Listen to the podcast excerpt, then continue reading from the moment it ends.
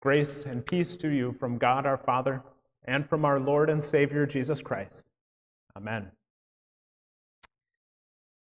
On Thanksgiving Day, we can unfortunately sometimes sound a bit like the Pharisee in the story that Jesus told about the Pharisee and the tax collector praying in the temple. The Pharisee, if, if you recall, very briefly got off to a good start. He said, God, I thank you. But then, if you recall, uh, that good start didn't last very long. It took quickly took a, a troubling turn as he said, I thank you that I am not like other people, robbers, evildoers, and adulterers, or even like that miserable tax collector over there. If you listen to any of the speeches that are made today or that have been made uh, during this uh, week around Thanksgiving, or, or read any articles that, that are printed on, on the theme of Thanksgiving, that uh, especially by public figures, politicians, and so forth, listen for that echo of the Pharisee. We Americans in general are, are pretty big on self congratulation, and, and so it's a wonder that we don't all have rotator cuff issues from patting ourselves on the back for all of the great things that we have done. Good to remember, but it's also dangerous if our remembrance has the wrong focus. And so, God in His Word today tells us be careful, be conscientious to remember what the Lord has done for you. And if you've accomplished much in this past year with your own hands, then be careful to remember who it is that created these hands of yours and gave you the abilities that you put to work for, for good purposes. If your business and investments have done well this past year, then be careful to remember who is the Lord of the economy. Farmers must be careful to remember who it is that sends the sunshine and the rain in due season and who miraculously brings life from a, an apparently lifeless little seed. Be careful to remember, or we, like Israel, will be humbled. After the Israelites left Egypt, it took only two years for them to reach Mount Sinai and, and to receive uh, the, the law and the commandments from God, and then to approach the border of Canaan, the, the promised land, the land that God had promised four centuries earlier to Abraham, Isaac, and Jacob to give to their descendants. But when they approached that land, even with God's instruction to go in and, and take it over, they were afraid to challenge the inhabitants of the land in spite of the fact that the Lord had promised to give that land to them. They forgot. They did not remember who had just a couple of short years ago who had changed the hardened heart of Pharaoh in order to deliver them from slavery in Egypt. They had forgotten who it was that had miraculously allowed them to cross through the Red Sea on dry ground to escape the pursuing armies of Pharaoh, and then who had drowned that army of Pharaoh that was pursuing them in the waters of the Red Sea. They had forgotten who it was who had led them with a pillar of cloud by day and a pillar of fire by night. For yourself. Think about over the past year how many of the Lord's blessings to you in this past year you have already forgotten. Because the Israelites were not careful to remember, the Lord humbled them and caused them to wander in the wilderness for 40 years. There wasn't enough food there in the wilderness to satisfy the people's hunger. Even though they had forgotten what the Lord had done for them, though, God did not forget them. Every jar of manna that they collected that, that had miraculously appeared on the ground in the morning was a call from God to them to remember who it was that was providing for them. And on the seventh day, the Sabbath day, even the, the absence of the manna on that day again, was a reminder to them of the previous six days of who it was that was miraculously providing for them in that special way. And that absence of manna on the Sabbath day also reminded them that their souls also needed to be fed. Because as we read in, in this text from Deuteronomy chapter 8. Man does not live by bread alone, but by every word that comes from the mouth of the Lord. And when that manna appeared, it was something new and, and, strange and miraculous for the Israelites. They had never seen something like that before that, that just appeared on the ground and could be eaten and satisfied their hunger. And so they asked, What is it? And in Hebrew, that question is manna. Perhaps it would have been better if they had asked, Who sent this? Perhaps it would have been better if they had called it instead of manna, what is it, if they had called it instead God's gift. Careful to remember who fed you this past year. Remember who said, Let there be, and then created vegetation to give us food.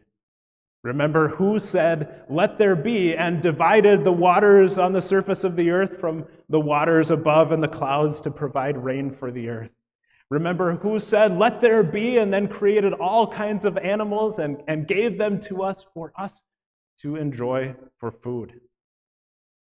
Be careful to remember who causes your dining table to groan under the weight of all the wonderful food that you have prepared and you will enjoy today.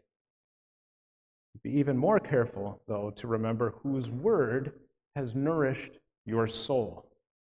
Remember the Word who became flesh and who lived among us full of grace and truth.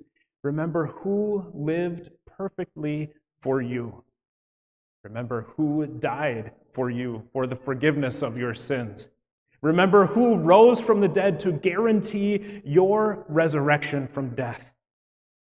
Be careful to remember the Word of God that gave life to you through your baptism. Be careful to remember the Word from the mouth of the Lord that forgives all of your sins as you eat and drink His body and blood in the Lord's Supper. The people of Israel listening to Moses that day must have been humbled when Moses, when God, through Moses, reminded them that the clothes on their backs had, had been protecting them for 40 years, and, and that their sandals that they'd been wearing for 40 years of wandering through the wilderness were still not worn out after miles and miles on the march. Today, of course, we must replace our, our clothes and shoes much more often than just once every 40 years. But surely, even the Israelites who had that miraculous provision from God for those 40 years would be amazed at the clothing and shoes that we have today. They even possibly imagine the variety, the, the ease of care, the colors and the fit of the clothes that, that we have today, not to mention the size of our wardrobes. Careful to remember not only food and clothing, but also house and home, transportation and entertainment, good weather, good government, good health we too must feel humble to realize how much we are given through the grace of God. We are unworthy, but we are His dearly loved children, whom He showers so richly with every grace and blessing. But on the other hand, perhaps not everything has been good for you this past year. And if that is the case, still be careful to remember who it is who promises to work all things, even difficult and painful things, for your eternal good, for your salvation. Be careful to remember that the Lord your God sometimes disciplines you as a child. Recall when your own parents disciplined you as a child. Although our parents weren't perfect, hopefully most of the time that discipline was for our good and was an indication that our parents really cared about us enough to discipline us. Discipline really is for our good. The opposite of love is apathy, not caring enough about someone to discipline them in love. Think about the, the fact that time and time again you hear testimonies from wayward youth who lament the fact that no one cared about them enough to draw a line in the sand over which they would not dare to step for fear of discipline. Remember that the good Lord cares enough about us to discipline us when we need it. Be careful to remember to keep the commands of the Lord your God. He is the God of creation, He is the God of redemption, and He is also the Lord of your life. When Jesus is your Lord, your daily life then is shaped by His will for you. When Jesus is your Lord, you not only hear His word, but you listen to His word with the ears of your heart. When Jesus is your Lord, the, the light of Christ that shines into your life is radiated through your mouth and through your living into a, a sin filled, darkened world. When Jesus is your Lord, you become a good steward of the abundance that He has so richly blessed you with and that He has so richly blessed our country with. Think about uh, the ways that God has so richly blessed us here in the United States, all the, the resources of the, of the promised land, and so many more. Think about that land of Canaan that God promised to give to the descendants of Abraham, Isaac, and Jacob, to the Israelites. That land is roughly the size of one of the smallest of the United States. We have thousands of times more fresh water than that land of Canaan had. We have wheat and barley, but also corn and soybeans and rice and peanuts. We have vines and fig trees, but also apples and, and peaches and cranberries. We have pomegranates and oranges, as well as pineapples and tomatoes. We have olive oil, as well as petroleum.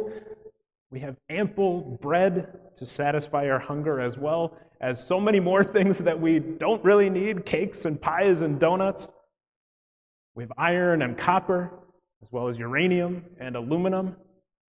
We have whole forests of, of different kinds of trees and wood that, that were unknown to the ancient Israelites. We have silicon microchips, paper, plastic, and rubber, and, and thousands of other things that were unknown to Moses and to the Israelites. And with abundant wealth also comes abundant responsibility. For us who know Jesus, we have abundant power to exercise the abundant responsibility that God has entrusted to us in God pleasing ways. Our charge from God is to manage God's world in order to give all glory to Him. And for us sinful human beings, that's, that's too much of a responsibility for us to do on our own. We can only rule the wealth that our good Lord gives us when we are filled with power through His Holy Spirit. He enables us to keep the commands of the Lord our God so that we can manage all the, the, the money and wealth and possessions that God has entrusted to us. Fathers and mothers, God enables you to keep the commands of the Lord your God so that you will not provoke your children to anger and to self destructive ways. Children, God enables you to keep the commands of the Lord so that as He promises, it may go well with you and that you may enjoy long life on the earth. Husbands and wives, God enables you to keep the commands of the Lord your God so that you may lead a pure and decent life in words and actions. Employers and employees, God enables you to keep the commands of the Lord your God so that together you may produce not only enough to provide for your own needs, but also to supply the needs of others as well. Claim the power of the gospel. In Jesus, you have power. You are able to obey God's will, to live in his ways, and to revere and give all glory to him.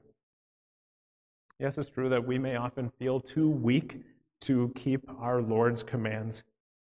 Yet, when in our weakness we turn to Jesus' blood stained cross and to his empty tomb, then we receive anew his power made perfect in our weakness. Be careful to remember. Be careful to keep God's commands. And finally, be careful to praise the Lord. Year after year, our Lord continues to be extravagant in all the blessings he showers upon us.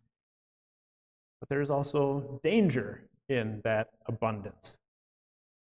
We often tend to forget to thank God as the source of all our blessings, especially in times of great bounty.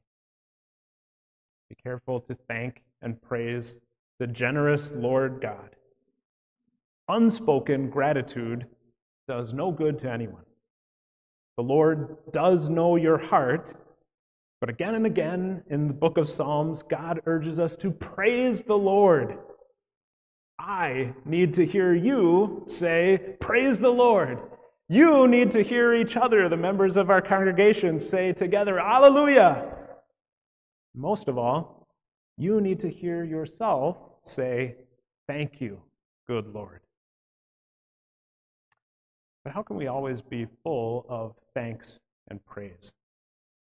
When we look at the power of the devil in our lives and in the world around us, when we think of the sins that we have committed since last Thanksgiving Day, when we hear in the news about wars and earthquakes and people starving, it seems that every silver lining has a storm cloud above it. How can we sing in victory when sickness, death, and despair surround us? We can do that by joining the Apostle Paul's victory song in 1 Corinthians chapter 15, where he says, Where, O death, is your victory? Where, O death, is your sting? The sting of death is sin, and the power of sin is the law, but thanks be to God, he gives us the victory through our Lord Jesus Christ. So today, after you've done justice to your turkey or ham, to the yams or the mashed potatoes, to the pumpkin pie or the apple pie, then be careful to remember the good, how good the Lord has been to you. When you've been sated with watching the football game and sit back and relax, be careful to remember the commands of the Lord your God and to keep them. For the rest of your life on this earth, whether you're eating steak or, or just rice and beans, whether you're in robust or in ailing health, whether you have an abundance or too little, remember to praise the Lord. Oh, give thanks to the Lord, for he is good, for his mercy endures forever. Amen.